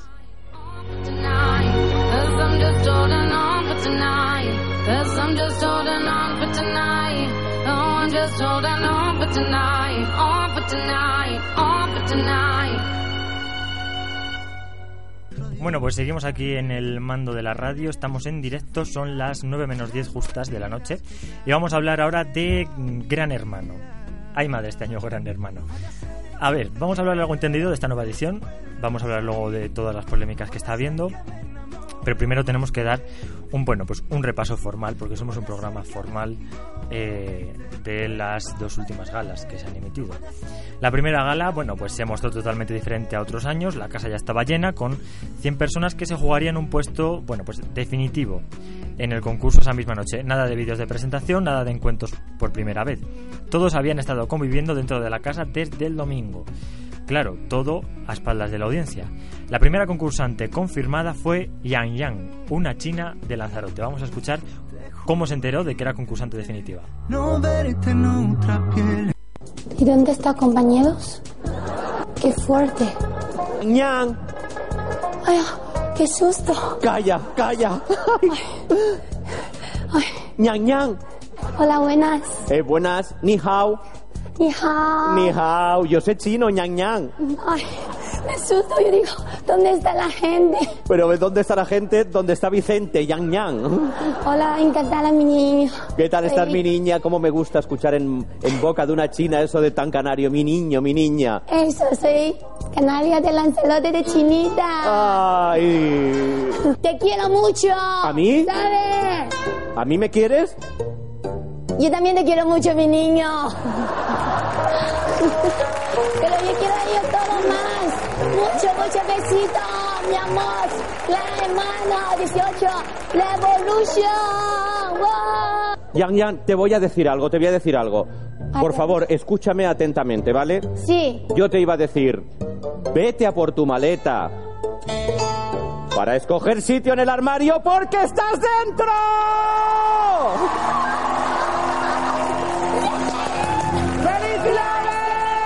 Gracias. Te quiero, la hermana 18. Mis chicas guapas, mis chicas guapas. Pelos de punta, pelos de punta, primera concursante de Gran Hermano Revolution. De momento empezó bien el casting. Sí, empezó muy bien. Lo que pasa es que luego entró más gente random, a la que casi no conocemos porque, claro, como no les hemos visto entrar, no nos hemos enterado mucho, no les podemos ver en 24 horas y la verdad es que las galas están haciendo difíciles de ver, pues no les conocemos mucho. Total, que damos un salto hasta la entrada de Jolly, no confundir con Bea de Gran Hermano 17. Un perfil totalmente novedoso, vamos. Os ponemos en situación para los que no lo visteis, estaban en la nave de pruebas los 100 concursantes, cada uno con un foco LED encima blanco. Total, que cuando el foco LED se ponía en rojo, estaban en la calle. Vamos a escuchar cómo eh, entró Jolly. Chicas, Nueve. Siete. Seis. Cinco. Cuatro. Tres. Dos. Uno. Uno. Uno. Uno. Número uno, lo siento. Número uno, lo siento. ¿Lo siento? Sí, lo siento. Despídete de todos. ¡Estás dentro! Despilfarro de amor y de alegría, competente y no tengo rivales. Soy muy mía y muy de los míos. Mi familia es lo que traigo detrás. No sé de política ni de derecho, sé de la química que la te baja el pecho. No, yo soy así en mi día a día. Tú me ves a mí, mira, me levanto despilfarrando mi alegría. Pues a lo mejor tú me ves así como hablo y dices, ¿esta? De hecho, no me engañan las fachadas relucientes. Para mí lo que importa está debajo de la piel. Soy una chica súper clara y súper concisa. Me encanta decir las cosas tal y como las pienso, gusten o no gusten. Una de mis cositas es que soy muy presumida. Me encanta decirme la carita que tengo y el super cuerpecito. La autoestima yo la tengo por las nubes. Yo vuelo por el cielo sin capa. Siempre digo lo mismo. Eh, digo que pueden dejar de meter a gente insoportable como esta chica. Vuelo eh, por las nubes y sin capa. Pues te vas a pegar un ostión, amiga, porque A mí lo que no me ha gustado que no haya vídeos de presentación, que era más o menos como empiez- empiezas a conocerles. Claro, es que si entran de uno en uno te vas quedando con los nombres, con los vídeos y tal. Pero como te presentaron a, como a 30 personas y luego al final se quedaron las... A ver, original y diferente ha sido, sí, pero nos ha impedido mucho más el conocer. Claro, y si luego me dices, vale, tienes el 24 horas y ya les vas conociendo, pero es que es imposible. Vamos a seguir conociendo concursantes. Eh, en este caso es Pilar, una chica de un pueblo de Zaragoza que trabaja en una granja. Echa de menos mucho a un ser querido. Vamos a escuchar a quién. Número 57, Pilar. Pilar, ¿qué tal estás? Bien. Bien. Sí. ¿Has echado de menos especialmente a alguien estos días? Ay, Pilar, ¿a quién? ¡Viva Zaragoza! ¡A mi burro! Pilar echaba muchos de menos a su burro. Y esto es lo más interesante que ha pasado. Bueno, eh, me pareció pues una cagada total lo de que Miriam acep- aceptase por solamente quedar bien en A mí plan también, porque se la ve una chica que no concuerda muy bien No, con él para y que el otro nada. la va a cagar. Pero claro, le dicen, eh, ¿quieres que este chico se vaya a su casa o que participe pero junto contigo? Ah, yo le hubiera dicho que no. Oye, mira, Yo chico, también porque sé que eh, a la larga te puede perjudicar y mucho si, si vas con intenciones de ganar el concurso. Ahí está. Eh, bueno, que luego al jueves siguiente hubo gala, que no tenemos ningún audio de esa gala porque fue un tostón completo, pero se implementaron dos novedades. Primero, que Lo la- más gracioso fue que saltaron un potro de esos, un... Sí, sí, y Pilar se cayó. Que risa, ja- bueno, y Juan también se cayó. de Y aquí por la radio no se puede emitir eso, porque no se ve, Efectivamente. así que... Los handicaps de la radio. Eh, total, que las no- dos novedades que nos comunicaron fue que eh, la nueva estrella del debate va a ser María Teresa Campos y que la audiencia va a nominar y van a ser los concursantes los que van a expulsar este año. Dos novedades que han sido recibidas como era lógico con, bueno, la audiencia en Twitter genial, que qué bien, María Teresa Campos a tope, que todo el mundo está, que por qué no está Terelu, que metan también a Terelu y a Bigote Arrocet, Ay, ojalá. que el, genial que los concursantes expulsen, bueno, la gente está loca. Sí. A ver, yo veo que unas mecánicas muy novedosas, pero muy malas. En plan, es como la Coca-Cola de cereza. Se puede hacer, por poder, se puede hacer y es original, pero gusta. Efectivamente. Pues la verdad es que parecido. muy mal, sobre todo lo de María Teresa Campos, porque ¿qué pinta ¿Qué María pinta? Teresa Campos? Si es que tenía. ah, hombre, me dices Terelu, tiene más sentido porque ha ido un montón de veces. Menos a concursar, ha ido a hacer de todo. Y. Belén Ro ha vuelto. Va a volver. Es que ya en, Viva la Vida ya se puso un poco las pilas. A meter caña a todos los que fueron para presentar Gran Hermano. En plan, No a sé. Bea y a Rodri les metió a hachazos como podía Ah. la señora. Pues no lo sé, la verdad. Mucho- bueno, Twitter no la echa de menos. Porque estaba en contra de. A ver, Twitter no la echa de menos a Belén Ro, pero es que Twitter no echa de menos al 90% de la gente que También participa en. Gran Hermano. Ha salido Pepe Herrero. Bueno, echamos de menos a la travesti mm, Vaina Vanilla. Que esa tenía que haber entrado Sí. a concursar. Sí, y la y Pilar. Una señora de 60 años que se llamaba Pilar, creo. No, Inés. entrado. Inés Pedroza. Es que si me presentan a 100 Pedroza. personas no me puedo Ya, acordar de los nombres es de la que, gente. eh, lo que no, no entiendo que pretendían eh, fue el lunes para el martes que pusieron en antecedentes en plan. eh, podéis meteros en la página de Telecinco y podéis Sí. ver 100 vídeos de presentaciones. Es que, mm, vamos a ver, vamos a ver. Pero ¿qué pretendes? Hay mucha gente que solamente por, por vaguería no lo va a ver. No se va a molestar en Y no ver por 100 vagaría, vídeos. porque yo no me voy a ver 100 vídeos de concursantes que luego van a entrar 18. Muy mal. La- lo que es la entrada de los concursantes, por ejemplo, a ver, lo de la nave y las luces y tal, fue una pasada, porque este año el programa está muy bien Que la casa está muy bien. La casa, Este año el el programa está muy bien producido. El, nuevo plató, plató. la casa, si ves las fotos de los concursantes, son una pasada este año. Pero es. Eh, o sea, un envoltorio muy bueno para una cagada muy grande que han hecho este año de formato. Eh, ayer estuve viendo el Periscope que hizo Pepe Herrero. Y a ver, las formas de Pepe Herrero nos podrán gustar más o menos, pero dice verdades como puños. El casting este año también tiene muy buena pinta, pero es que no les conocemos. Y tampoco les podemos conocer porque no hay 24 horas y lo que me quieren mostrar en las galas no me da la gana. Es decir, yo quiero concu- Yo conocerles a sentido- ellos. Yo con esta edición me he sentido como que la edición ya había empezado antes Totalmente, de empezar a verla. totalmente. En plan, la, me pongo a ver la gala 1 y ya se conocen todos y entran y, ah, hola, ¿qué tal? Bueno, ya les ves que se conocen y es como, yo ya me he perdido dos galas o cómo es la cosa. Yo ya me siento como atrasado. Y que, sobre todo, cuando ya ha empezado, yo no tengo ganas de engancharme porque es como, a ver, es que parece que llego tarde. Solamente que puedes que- ver los resúmenes y las galas. Es como Claro, que te estás claro. perdiendo todo el rato algo. Y ya se ha visto en otras ediciones que Gran Hermano emite en las galas y en los debates y tal lo que les da la gana a ellos. Y te quieren dar a entender cosas que si tú has visto 24 horas dices, no ha sido así. Por ejemplo, en una pelea parece que tiene alguien la razón y luego vas a 24 horas y te das O casos de- en los que un mueble a lo mejor no es tan mueble. Efectivamente, Te efectivamente. Te le ponen en la gala con música de cri cri y parece dices, ah, este es un mueble, no ha hecho nada, solamente le han puesto en silencio en la gala y luego resulta que en el 24 horas sí que ha hecho algo, pero Claro. tú no te has enterado. Claro. Eh, bueno, pues total, que la primera gala... Bueno, Carol come melón, nos lo habríamos perdido sin Fíjate, 24. y nos hubiéramos perdido el entramos yo y cuatro amigas a una discoteca y empezamos uh, uh, uh, uh, qué risa tía eso no lo hubiéramos perdido Pues es mm, lo máximo de dar. por favor total que Gran Hermano este año está con una producción de la hostia ¿qué pasa? que eh, es una mierda el formato Y la segunda gala lo acabaron de cagar todo ya completamente, con las novedades que introdujeron. La audiencia está cayendo en picado, ya están comentando en Twitter, bueno, rumores solamente, de si son capaces de volver a traer a Mercedes Milán con tal de compensar las audiencias. Ver- te digo yo, que Mercedes Milán si vuelve, lo primero que hace es poner como exigencias el 24 horas y las normas básicas volver a ponerlas. Ya, pero ya creo que es una cagada cuando ya ha empezado como ha empezado. A ver, ahora Mercedes en esta edición por lo menos no va a volver. Ya no tendría se- No va a Yo lo volver vería- en esta edición. Yo lo vería Mercedes, una chapuza enorme. No va a volver. Volvería en caso de que hubiera, en caso de que hubiera, fijaos lo que estoy diciendo, Gran Hermano 19. Yo sí que vería lógico la vuelta de Mercedes. Pero en esta edición no. Y lo que ya más teme la gente, que eso a lo mejor, bueno, depende del casting, porque el casting puede decir mucho de la edición. GH VIP eh, 6. Si sería una cagada o no. A ver, sería una cagada si lo hacen como HBIP 5, en plan con personajes como Irma Soriano como Alonso Caparros.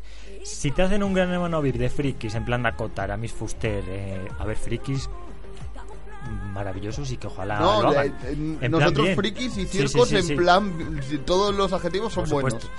En plan Dakota, Aramis... eh, Gente que nos entre- entretenga de verdad. si hacen un gran hermano VIP, yo de así yo creo que lo petan. Gente que gusta al público joven, gente que, que sabes que te van a entretener. Serán muy polémicos, pero entretienen y la gente lo ve.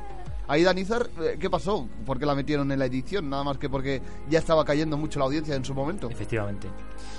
Así que a ver, Gran Hermano, eh, también lo que decía Pepe es eh, que no están cuidando al espectador. Es decir, el público de Gran Hermano es uno de los públicos más fieles que hay ahora mismo en televisión. Que está esperando todo el año que llega el formato, que se tira viendo todo el día 24 horas. Es decir, tienes un público tan fiel y en vez de cuidarlo y conservarlo, Ya, ay, estoy pensando, lo ya los blogs, por ejemplo, del gato encerrado y estas Otra cosas cosa. que hablaban de se queja 24 también, horas, se no queja también la gente de que el minutado este año está consistiendo en pequeñas frases cada una o dos horas. Ala.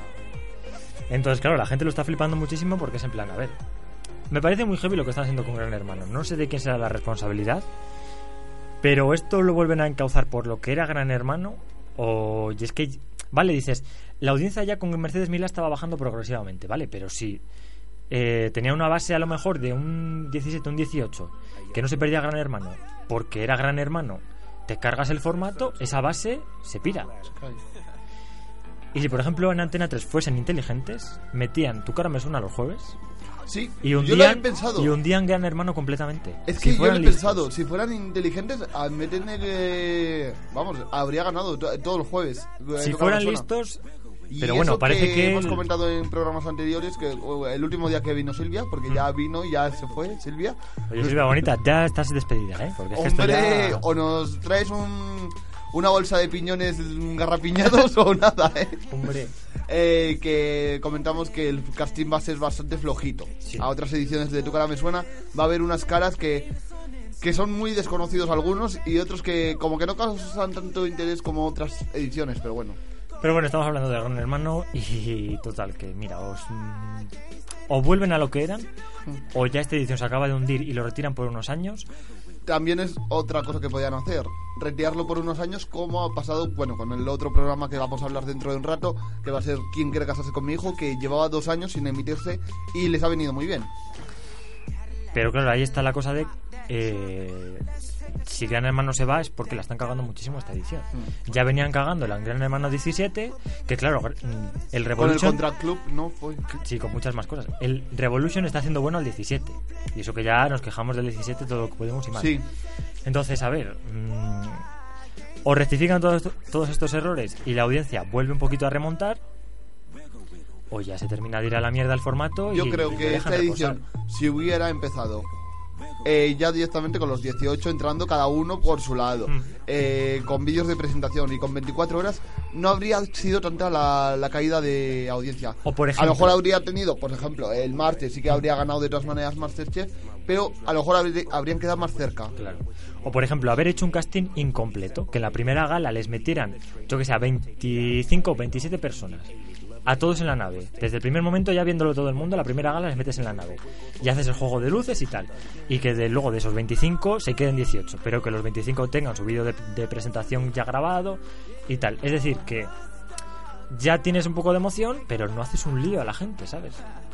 Y Ya, es mantienes que un poco la esencia. 100 y que se conozcan ya sin verlo tú ni nada y es que ya es, es que mucho agollo fue. Yo me imagino ahí vivir en la casa durante dos días 100 personas. Qué horrible, ¿no? Y claro, ¿qué ha pasado? Que si tú dices a 10 personas, sois concursantes de Gran Hermano, les echas el primer día y les tienes esperando hasta el jueves siguiente a ver si entran, que te montan un pollo en la gala. Y te dicen tongo, pero eso yo no lo veo nada justo. Yo tampoco, porque a ver, tú sabes... a lo Sabes un poco a lo que... Sabes Sabes, a lo que que si sois 80 solo van a entrar dos. Ahí está. Pues chico. No van a hacer una edición de Gran Hermano para vosotros, 100 enteros. A ver, eso estaba claro, que si hay 100, no creo que se- todos sean... Resulta que todos son actores menos tú, que te han engañado. Que también vuelven a surgir las cosas de que no, ya habían hablado con los que iban a entrar, que ya se sabía que iban a entrar, Sí. tal.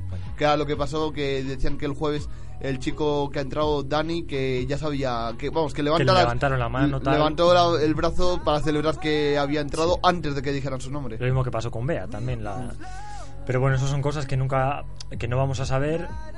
Entonces, en lo que nos podemos centrar es un poco en que devuelvan el formato a lo que era, porque Yo lo he encontrado como, me he encontrado yo como televidente perdido Hmm. y como engañado. Sí, porque a ver, es que ya no parece que estamos En viendo plan Gran de que Hermano. ya estamos viendo como una manipulación, un programa Eso es, demasiado eso editado que no nos gusta. Eso es. Estamos muy acostumbrados a ver todo en formato puro. El formato, Ahí vamos, está. sale algo a Ver las las 3 de la 24 mañana. horas, ahí está. Sale algo a las 3 de la mañana, a las 3 y 10 ya está subido en Twitter, la gente comentándolo Claro. como locos. Es que es Gran poner en Hermano, directo. es Gran Hermano. Ver las fiestas en directo, ver a ver de qué están hablando, a ver de Ya qué- es que ahora las fiestas van a perder mucho. Bueno, y os eh, hemos pedido. mm, Hay un grupo de Telegram en el que se comenta Gran Hermano, todo el que quiera se puede unir, y hemos pedido que nos manden audios pidiéndoles la opinión sobre esta edición. Y nos ha mandado un comentario el usuario de Twitter, arroba Mundo Bacinga. Vamos a escucharlo. despropósito. Lo que no se puede hacer es lo que le han hecho a los concursantes, que confirmado por un concursante de GH, mm, si no se quedaban en, en la gala el jueves, les iban a quitar la maleta, la iban a perder, como si iban gritando y, faltando el respeto, que ellos no dijeron nada. El que sí que faltó el respeto fue que había varios concursantes esa noche. Luego, lo de quitar el 24 horas, mm, tu lema no es la vida en directo, Vale, mm, nos pones una cámara 360. mm, ¿Dónde está? Llevamos ya una semana de concurso y aún no he podido ver nada. Solo dos horas al día. ¿De qué? ¿De cuándo van a comer? Eso a mí no me interesa. Me interesa ver cómo se relacionan entre ellos. Yo siempre he dicho que este, este formato es nuestro y es nosotros somos la voz de los que no tienen voz, que son los concursantes de ahí dentro. Si nosotros queremos esa revolución que tanto van promocionando, deberíamos nosotros hablar por ellos. Bueno, pues es la voz de un fan de Gran Hermano y que bueno, dice lo que mucha gente en Twitter y tal piensa. ¿no? Qué bien has hablado, hija. Como diría Belén Esteban. Pues no, la verdad que mucha razón, eh, que somos un poco la voz de los concursantes en el sentido de que si nosotros estuviéramos dentro concursando, pues no nos gustaría que por una serie de medidas la audiencia cayese y fuéramos como el- la peor edición. Que tú imagínate que entras en la Gran historia. Hermano y te enteras de que no ha habido 24 horas, de que nadie, de que tu familia no te ha podido estar viendo cuando ha querido. Tú te quedas en plan, bueno, entonces yo, ¿para qué he entrado en Gran Hermano? Ya. Para que saquen los vídeos que a ellos les dé la gana, que vale, que sí, que a lo mejor no hace manipulación intencionadamente, que, se- que, que sí, pero es que al final muestran lo que les da la gana a ellos, no lo que la gente ha visto 24 horas. También lo que dicen, lo que he visto comentar en Twitter, que los concursantes que se han quedado fuera tenían contratos firmados. Hmm. Esto no... En esos contratos no habían hablado nada, no hay nada escrito sobre la posible no entrada. Claro, pero es que ellos ya... A ver, es que yo creo que ellos ya han estado concursando, es decir, han estado allí dentro viernes, sábado y domingo.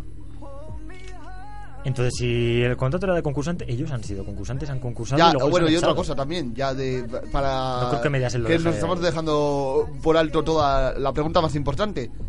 Vale, son 100 personas. Han cogido a 18 al final. Sí.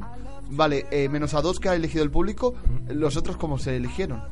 Interno, la- pues como todos los años, el casting. Ya, pues eso me parece mal. Entonces, ¿para qué narices metes a 100 personas a vivir en la casa Ahí está. si vas a hacer un casting interno? Ahí está, si, si ya sabes quién va a entrar, no metas a 100, yo que sé, mete a 30. Yo lo veo muy y mal. graba 30 vídeos de presentación y luego mete solo a los que tal, pero ya tienes el vídeo, ya... Es que yo no entiendo Yo sé, ese intento raro de para que el público, pero es que el público no hacemos nada porque eh, lo vais a elegir vosotros, entonces ¿para qué les metéis a vivir en la casa? O haberlo llevado de manera oculta sin el decírnoslo a nosotros porque nos habéis hecho un lío tremendo a lo tonto. Bueno, pues vamos a ver cómo se sigue desarrollando Gran Hermano, seguiremos hablando de ello y a ver qué pasa con el formato. Eh, ahora vamos a poner un poquito de música y a la vuelta hablamos de quién, ¿Quién quiere casarse con mi hijo. prisoners. Then we're free. It's a thin line. I'm seeing the pain, seeing the pleasure.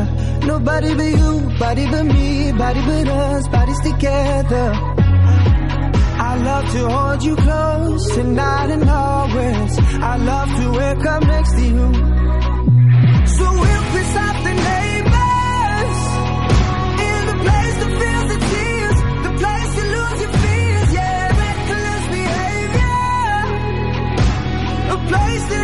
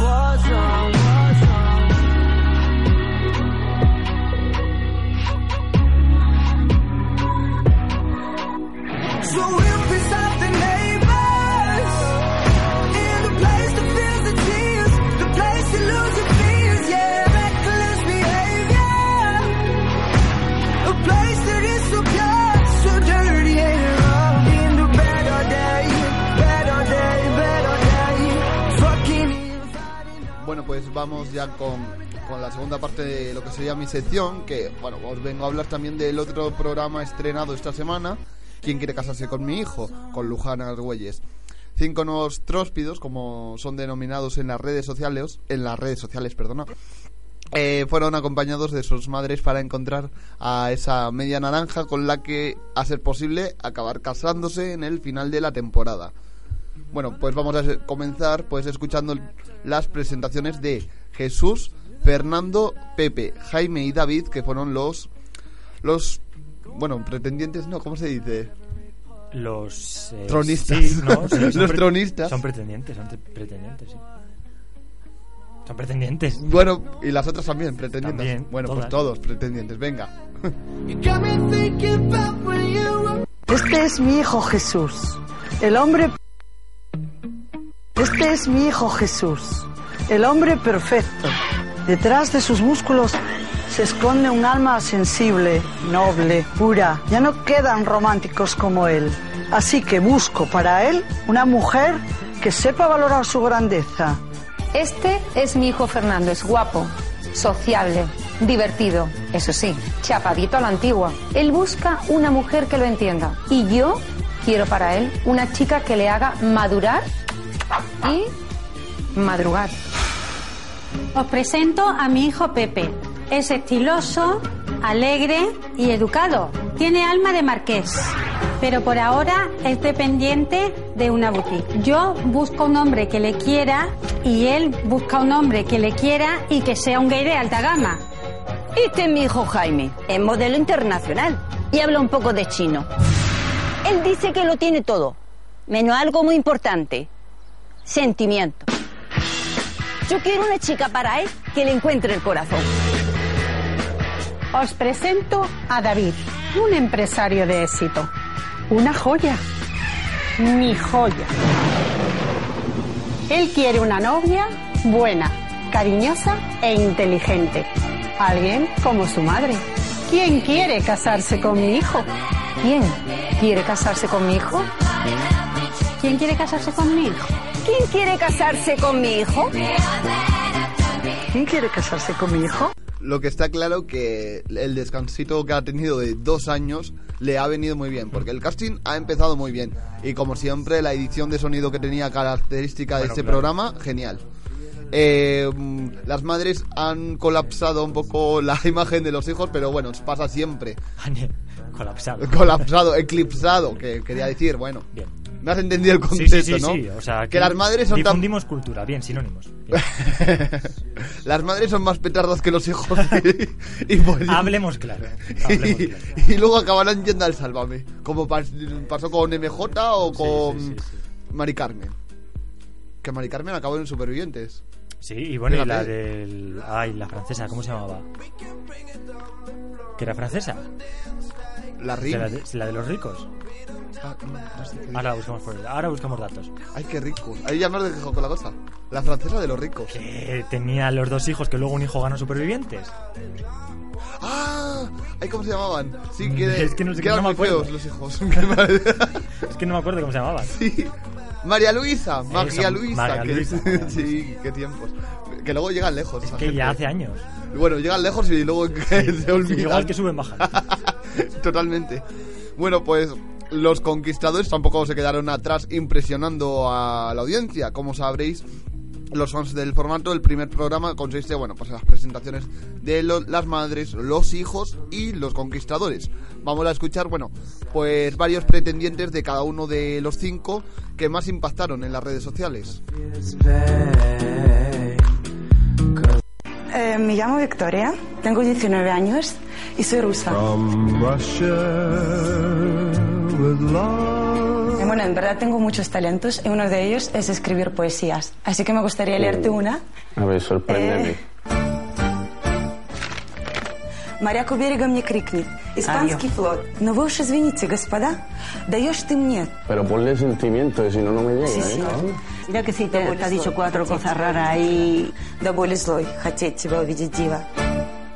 Me, me enteré Por mi lo, papá. por lo último que entendió, súper bonita. ¿Te gusta el alcohol? Eh, yo beber todo... Bueno, soy rusa. Oh, До свидания.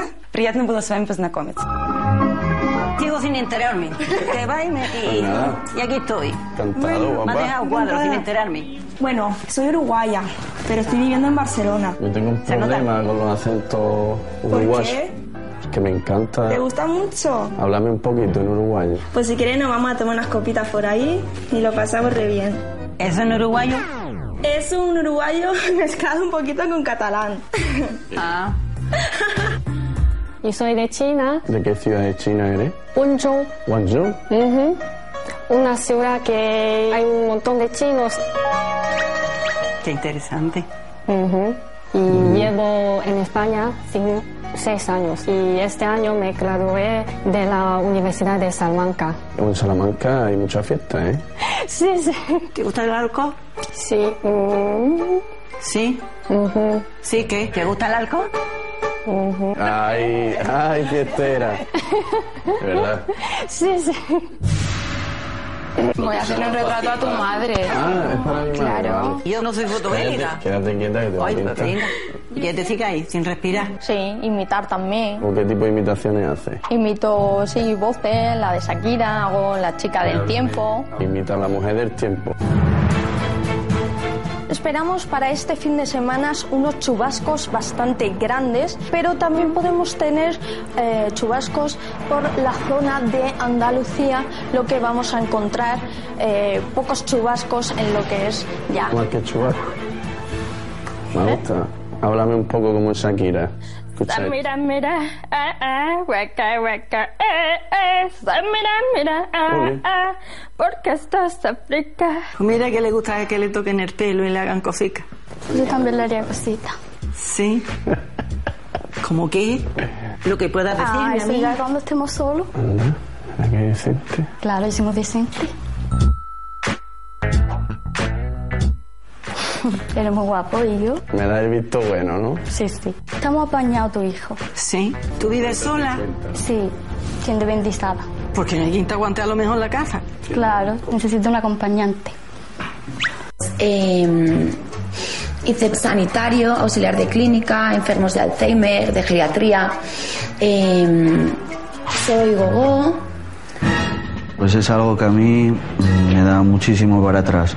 La noche. sí. Ya, Las gogos, las strippers. sí, puede ¿Eres ser. stripper también? Sí. ¿Por qué te miras tanto el pecho? No, no. No, te he visto mirarte el pecho varias veces ¿Sí? y haces que yo no pueda dejar de mirarlo. Es que no me he dado cuenta, perdona. No sé si, me- si te estás insinuando o es que te estás mirando a... Tú que tienes la mente sucia. Soy un romántico con la mente sucia. Ya me lo demostrará. bueno, bueno, me llamo Icía y soy una persona muy sociable, muy habladora, muy divertida, todo lo que puedas ver así, pero también lo tengo así como de, de mala leche. Me vuelvo loca. Pero luego una vez me llevas súper bien, puedo ser súper agradable, súper dulce y sin ningún problema. Lo único es que tengo un genio que no es fácil de mantener. O sea, soy de mecha corta. Si me levantas a gritos por la mañana, pues claro, no nos vamos a llevar bien. Pero bueno, la mitad del tiempo, o sea, lo que ves es básicamente lo que hay, soy muy transparente. Y nada, pues eso, lo único es que cuando algo a lo mejor me irrita mucho, cuando veo algo que es como que tengo que salir y que tengo que, que lo veo injusto, que tengo que luchar por ello, me sale. Pues creo que tu carácter se parece un montón al mío. ¿En serio? Sí. ¿También eres así? Pues nada, yo soy colombiana. Cuando una chica colombiana me habla, me vuelve loco. Sí, el acento, somos Sí, como muy sí. cariñosos, ¿no? Muy cariñosas. Bueno, bueno, aparte también soy muy espiritual, soy empresaria. Tengo dos discotecas. Me gustan mucho las chicas latinas. Vivo en Tarragona. Mucho. Sí. Mucho. Quizás más que las españolas. Yo como que ya desde pequeñita siempre era colombiana, pues ya es algo como, como normal también. Las chicas latinas. Las que he conocido han sido más fieles que las españolas. Soy bastante exhibicionista. Yo poner el culo en internet, como que no lo veo. Vale. ¿Qué tal? ¿Cómo te llamas? ¿Tú cómo te llamas? Yo soy Jesús. ¿Y tú? ¿Y de dónde eres? Yo soy de Asturias. ¿Y tú? Bueno, os traigo unos dibujos porque he hecho yo. Sí, por favor. Gracias. Nada. ¿Los hiciste ahora o hace mucho tiempo? Estos concretamente los hice como hace un mes.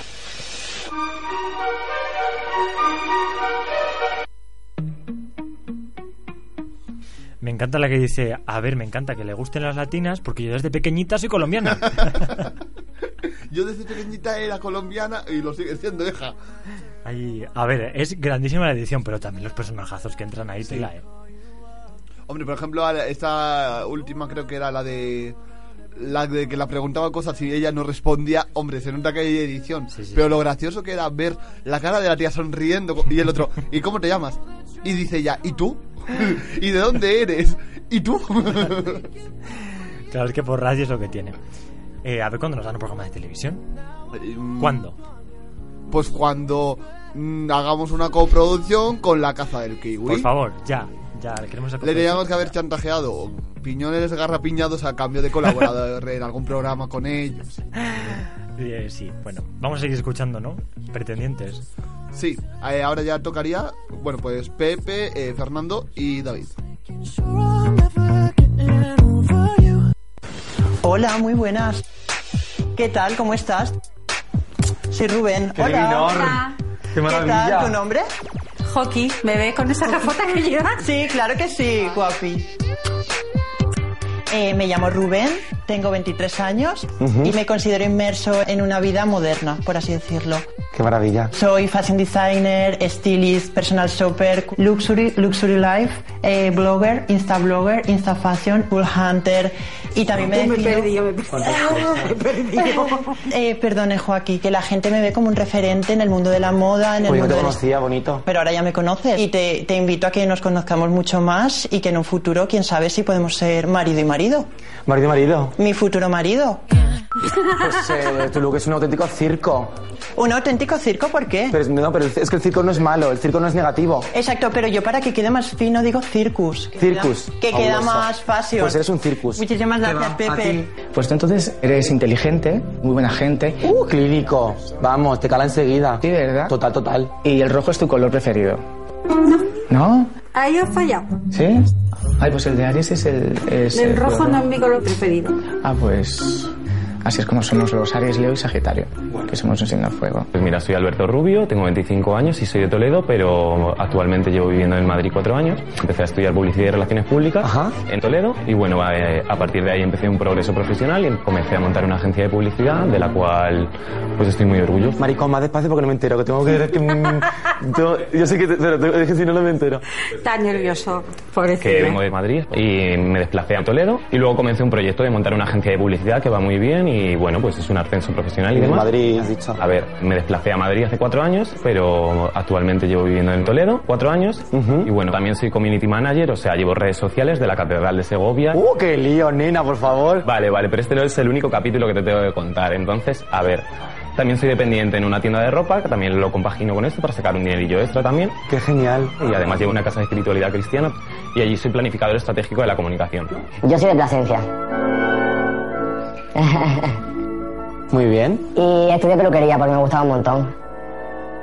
Y ahora me dedico a cantar algún estilo de música que hace hace poco que es como medio trap, medio reggaetón. Y tengo vídeos en YouTube. Canta, canta. Usa autotune, ¿eh? O sea que la ¿Eso voz... qué es? Pues que te arreglan la voz. Porque toda la gente que canta ese estilo de música utiliza autotune. Y es... Date cuenta, la vida dura poco y si no te tengo me quedo loco. Le encanta hacerlo poco a poco, entre sus besos me desenfoco. Ese es el estribillo de una Es que canción. tienes que poner así en voz como de machorro, Sí. ¿no? Como de... No, igualmente también hablo, tampoco hablo tan, tan esto. Qué maravilla, muy bien. ¿Tu nombre? Soy José Ángel y he traído a alguien al que admiro mucho, un referente para mí. Sí. ¿Vale? Es este chico que es guapísimo. Anda, maricón. ¿Qué te parece? Si eres tú. Sí, no te voy a engañar. Me he quedado impactada. Porque me tendrás que decir si te gusta este traje para casarme con tu hijo, ¿no? Claro. Tú vas un poquito rápido, ¿eh? Me hizo una lipo, Gary. ¡Anda, mamá! ¡Mira! ¡Prepárate a sentir! ¡Me encanta! ¡Ole!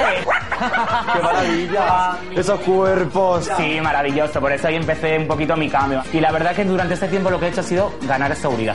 Tú sabes lo que es salir todo el día en pantalón corto y camiseta corta a la calle, sea feliz, Pantalón corto, es que de pantalón corto, eso es, que es un debate muy grande, lo ¿Sí? de pantalón corto para salir por la calle. Bueno, sí, para ir a la playa, bueno, pero para salir por la calle. Ya.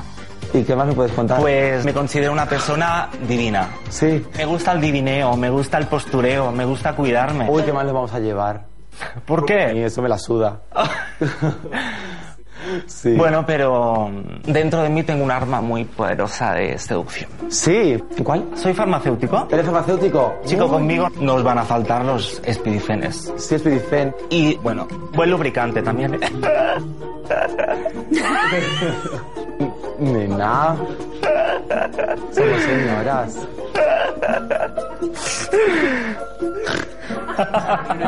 Pues nada, divineo. Vamos. Eh, vengo de un pueblo de Sevilla y ahora mismo estoy trabajando de cabrero, ordeñando cabras. ¡Oh, qué cosa tan bonita! ¡Qué maravilla! En el campo, supongo. No, las cabras están en la discoteca, no te jodes. ¿El cardio? ¿Te gusta el cardio?